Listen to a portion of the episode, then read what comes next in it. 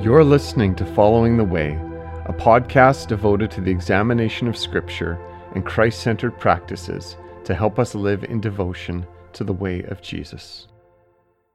Welcome, everyone. It is so good to be together again. This is a podcast that we uh, broadcast on Apple Podcasts, on Spotify, and as well on Facebook Live. We were uh, uploading this on our YouTube channel. We are no longer doing that. We're instead we're choosing to focus on Facebook Live. And so that's another place that you can find us under LCF Landmark. Welcome. It's so good to be together and trust that you are enjoying the weather that we're experiencing these days. So I want to I want to get into uh, a thought from Mark seven um, here today. We uh, this is on the heels of uh, our Sunday message. We are in a series called Presence Formation Witness. And we've been talking the last couple weeks about how we were made for God's presence and how we are, as His people, to be pursuing His presence. And so this past Sunday, we looked at Exodus 33 and we looked at um, what the events of Exodus 33, what they tell us about how we can pursue God's presence and what that involves. And one of those things that we talked about was repentance. When uh, the people were faced with their sin and the Lord rebuked them, it says that they, they in turn, they mourned and they sought the Lord. And so we talked a little bit about that. And I, I mentioned uh, in my message, uh, I cited Mark 7, but didn't really uh, get into it all that much. And so I want to um, uh, sort of, again, to unpack this a little bit further about how pursuing God's presence involves repentance. Uh, I want to unpack Mark 7 for us and this conversation that Jesus has between himself and the Pharisees. And what's so interesting and, and sort of amusing in a way is that uh, the uh, account in Mark 7 starts off with uh, an issue of hand washing, which, um, given what we're in right now, that's become quite the focus in our lives as well. And there's there's a real focus on cleanliness and on sanitization, and so we know all about right now washing our hands. And in the culture of the day that Jesus was in, um, there was also a big focus on hand washing, hand washing, and the religious leaders they uh, would uh, they would ha- wash their hands a certain way um, and go through a certain protocol and process, if you will, and it showed that they were. Um, it, was, it was a way to make themselves clean ritually um, when it came to faith and their and their spiritual life before God. And Jesus, they noticed that Jesus and his disciples, they were not um, doing this. They were not walking, the, as they said, according to the tradition of the elders. And so they were being accused of eating with defiled hands. And and that was, you know, we might say, well, what's the big deal? It's just, you know, a little bit of hand washing, but it was a big deal because what it what it showed to the religious leaders of the time was these guys are not getting in line uh, with what we believe. And, and in a way, it was sort of like um, if you had a group now or, or a few people that just uh, wanted to do things their own way and, and didn't want to uh, to fit in with the norms of the religious leaders of the day. And so uh, they they came to Jesus, and this this became this was obviously a very contentious issue. And Jesus says to them, he quotes from Isaiah, and he says, well did Isaiah prophesy of you hypocrites. So Jesus again just goes, you know, he, he doesn't mince words. And and what he says, that would have in itself all of a sudden going, you're you're quoting the prophet Isaiah at us and you're calling us hypocrites. I mean, that would have upped the ante a fair bit here uh, with this exchange and, and with this confrontation. And he said this, he says, so he, he quotes Isaiah and he says, as it is written, this people honors me with their lips, but their heart is far from me. In vain do they worship me, teaching as doctrines the commandments of men.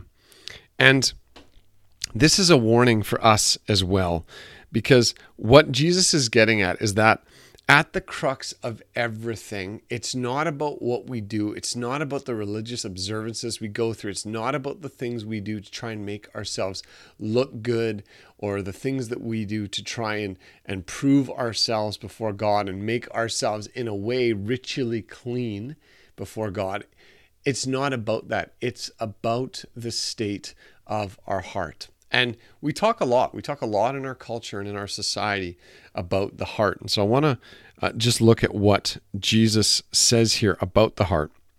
Now, before we do that, um, Jesus says to them, You leave the commandment of God and hold to the tradition of men.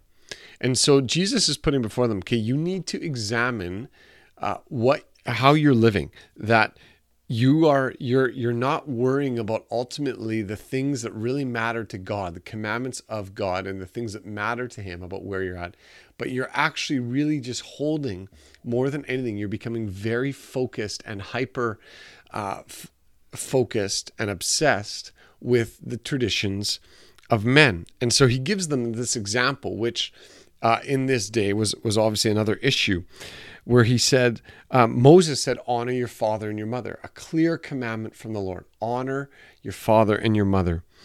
And it says, and Jesus said, And whoever revile, reviles father or mother must surely die. That was the commandment of the Lord. But you say, if a man tells his father or his mother, whatever you would have gained from me is Corban, now that was a term that meant that is, it's given to God then you no longer permit him to do anything for his father or mother, thus making void the word of God by your tradition that you have handed down. And many such things you do. And so Jesus makes this point that they had this this tradition that if a guy was supposed to take care of his father and his mother, and uh, he would have had to have, have taken care of them, so you know his father and mother would have gained from what he was doing for them. If he had said to them, you know what, all of that that I'm supposed to do for you, I know I'm supposed to honor you, but if, if all that, if I give that to God and in the service to God, if I if I'm committed to the service of God, then that that's void. That doesn't that doesn't uh, apply anymore. I don't have to do that. And so Jesus highlights this, this tradition that was going on then, and saying, you're actually rejecting what God has clearly said about how we are supposed to handle the commitment to our father and our mother. And he said, and he used this as an example and said, and many such things like this you do. And we don't know what other things, that, um, at least not here, it's not, not mentioned what Jesus is getting at. But then it says, And Jesus, he called the people to him again and said to them, Hear me, all of you, and understand. There is nothing outside a person that by going into him can defile him, but the things that come out of a person are what defile him. And when he had entered the house and left the people, his disciples asked him about the parable. And he said to them, Then are you also without understanding? Do you not see that whatever goes into a person from outside cannot defile him, since it since it enters not his heart but his stomach, and is expelled? And then it says in brackets, thus he declared all foods clean. So what Jesus is saying is, look, any traditions about what you eat and what you're putting into yourself, uh, how you wash your hands, how you go about all these little traditions. And there was just a, a, an amazing amount of these in the culture, and there was these traditions that the Jewish people held to, and the religious leaders they would they would put on the people and make sure you had to do all of these things. Jesus said that's not what it's about. So it's not whether or not uh, I had a vanilla cherry Coke last night that isn't really all that good for me and isn't good for my body. That's not going to defile me. Yeah, maybe it's not the best health wise, but that's not what defiles me. He said, What comes out of a person is what defiles him. For from within, out of the heart of man, come evil thoughts, sexual immorality, theft, murder, adultery, coveting, wickedness, deceit, sensuality, envy, slander, pride, foolishness. All these evil things come from within and they defile a person.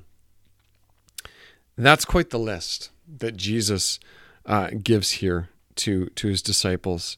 And it really changes the ball game. It, it really actually, the whole alignment of the focus of the religious culture and how you presented yourself to God and how you would, um, you would, you would make yourself clean and come away thinking that you've made yourself clean. Jesus just changed the whole rules of the game. Everything was changed here. He says it's not about that. Now, it's interesting because you would think that the people, the religious leaders, would have known that, in that it's clear in the Old Testament what the first commandment and what the second commandment is for God's people. And the first one was that you shall love the Lord your God with all your heart, with all your soul, with all your mind, and with all your strength. And Jesus said, and the second is this, that you shall love your neighbor as yourself. That's clearly all throughout the Old Testament. That's the that's the the basis, the foundation that undergirds all of God's heart for his people and for how they respond and how they reach out to others. It's you love God first with everything you have, and then in turn you love your neighbor as yourself. Now, and in light of where we're at right now in this world, that is clearly what we need to hear is that it begins with our love for God, everything that we have, and it starts with our heart. Because Jesus says here, He says, it's out of the heart, it's out of the overflow of the heart that come all these things. And He doesn't just say it's not just actions, it is actions. A lot of these things are things that we do and therefore they're actions and he says those begin in the heart the seed that's planted that that gives uh, fr- birth and, and and comes out as that bad fruit it come it starts in the heart but he also says that it, and he starts with this that out of the heart of man comes evil thoughts. So he's not just even talking about our actions. It actually is what we think about. It's actually about about what we dwell on, which is why in the New Testament, Paul says that we take every thought captive to Christ. We put everything in our minds under Him. We, we, we surrender them to Him. We, we align ourselves. We're not to be conformed to this world, but be, we're to be transformed by the renewing of our mind because it starts with what we think about. It starts in our minds. And out of those things that we think about, which they're not just in the mind either, this is where the mind is connected to the heart. That 18 inches from the heart to the mind, that those there is intricate connections there and what we think about, what we dwell on, and how it actually changes our heart.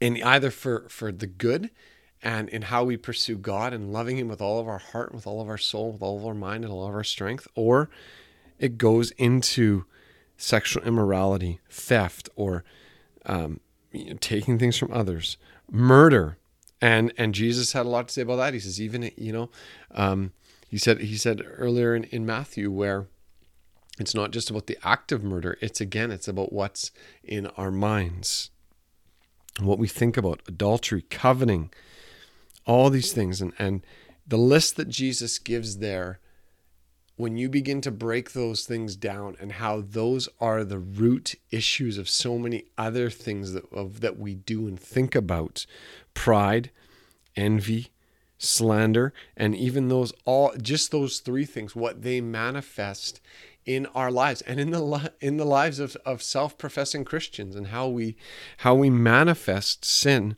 in our lives and Jesus says it's these things that ultimately defile a person. And so, what Jesus is getting at is listen, hand washing, it's good. And in these days, yeah, let's wash our hands. It's good. We need to be doing this for sanitization. But in these days, how's your heart? How's your heart doing? How are you doing with responding to things? How are you doing with what you think about? What are you dwelling on? What are you thinking about? we we want to focus on yes it's important of how we're walking uh, through this virus and how we're responding to things but way way bigger than that how's your heart doing what are you thinking about what's going on inside your heart and that takes time and again i want to just back it up i guess to the beginning is that i'm talking about this in relation to pursuing god involves repentance. God wants to know how our hearts are doing because He longs that we turn to Him, that we confess, that we repent, and that we receive the healing and the cleansing that we desperately need. But that takes time. This doesn't happen automatically. And it's not just a, uh, you know, you write down a prayer and you say that same thing every day, and then I'm good. I'm covering myself. That that's just that's ritual. That's going through the motions. What Jesus is getting at here is what's inside of you, what's going on. Are you aware of what's going on inside of you, so that you can be aware of it, you can look at it, and you can give it to Him, and receive the healing and the cleansing that you need. And that takes a lot of effort, it takes a lot of intentionality, and it takes time. It doesn't just happen. It it comes from slowing down. It comes from getting rid of distractions. It comes from shutting off screens. It comes from shutting off the TV. It comes closing the laptop. It comes from taking music out of your ears. It comes from the myriad of things. It it it's putting that book down. It's getting alone. It's sitting quietly reflecting on what's going inside of on inside of me. How am I feeling? How did I respond in that situation? Allowing the Lord to remind you how you're responding, allowing the Lord to assess how you're doing and and then as he does that, we we see what's going on inside of us and we give it to him. And without judgment and without condemnation he's not condemning us but it's it's a, it's giving it to the lord and saying jesus i really need your help in these days. This is and this is the stuff that's going on inside of me. I'm struggling with this. This is a real challenge and I need you to deal with this and I need you to forgive me and I need you to cleanse me from this and I need you to help turn and walk the other way, which is what repentance is. Repentance is the act of turning around, walking the other way and walking differently. And and this and this is so so valuable in these days for us to hear because we need to spend time with Jesus, hearing what's going on inside of us, how we're reacting to the unsettledness and to the constant changes that are going around us that have left us experiencing life where there's so many things that are unsure and the things that we're always used to being a certain way are not necessarily that way anymore. And so, what is Jesus wanting to say to us out of that? And what is he wanting to reveal of how we're responding to that in our hearts. And so we could go on. You could delve into this a whole lot more. And uh, this is just obviously a very uh, short um, examination of this for this podcast. So uh, I want to bless you um, as we go. You know, I'm just gonna I'm gonna stop and I'm gonna pray here for um, just to end this and uh, and just want to pray that God would be with us as we as we do this work of self-examination and baring our hearts before Him. Lord Jesus, I want to thank you for your word. I want to thank you for the truth of your word. And I want to thank you that at, at the center, at, at the core of pursuing your presence, repentance in our lives is so, so valuable and such a gift that you give us to get free of the stuff that would seek to bring us into shame, into guilt, into condemnation, and would seek to have us trapped in those things. And you invite us to actually assess and see what's going on in our hearts, put that before you, and receive the forgiveness that we need. And so, Jesus, we receive that today. Lord, we thank you for what you're doing. And we want to, again, just invite, I want to invite the work of your presence in our midst. Lord, we need you so badly in these days. And we want to experience and receive more and more of your presence in our lives during this time and and for all of the rest of eternity as well. Jesus, we love you and we thank you. Amen. I want to bless you today. Thanks for being with us. And if you're listening to this, uh, again, we want to also uh, just bless you and uh, encourage you to to share this, to to leave a comment, and um, we'd love to hear from you. Blessings. We'll see you again.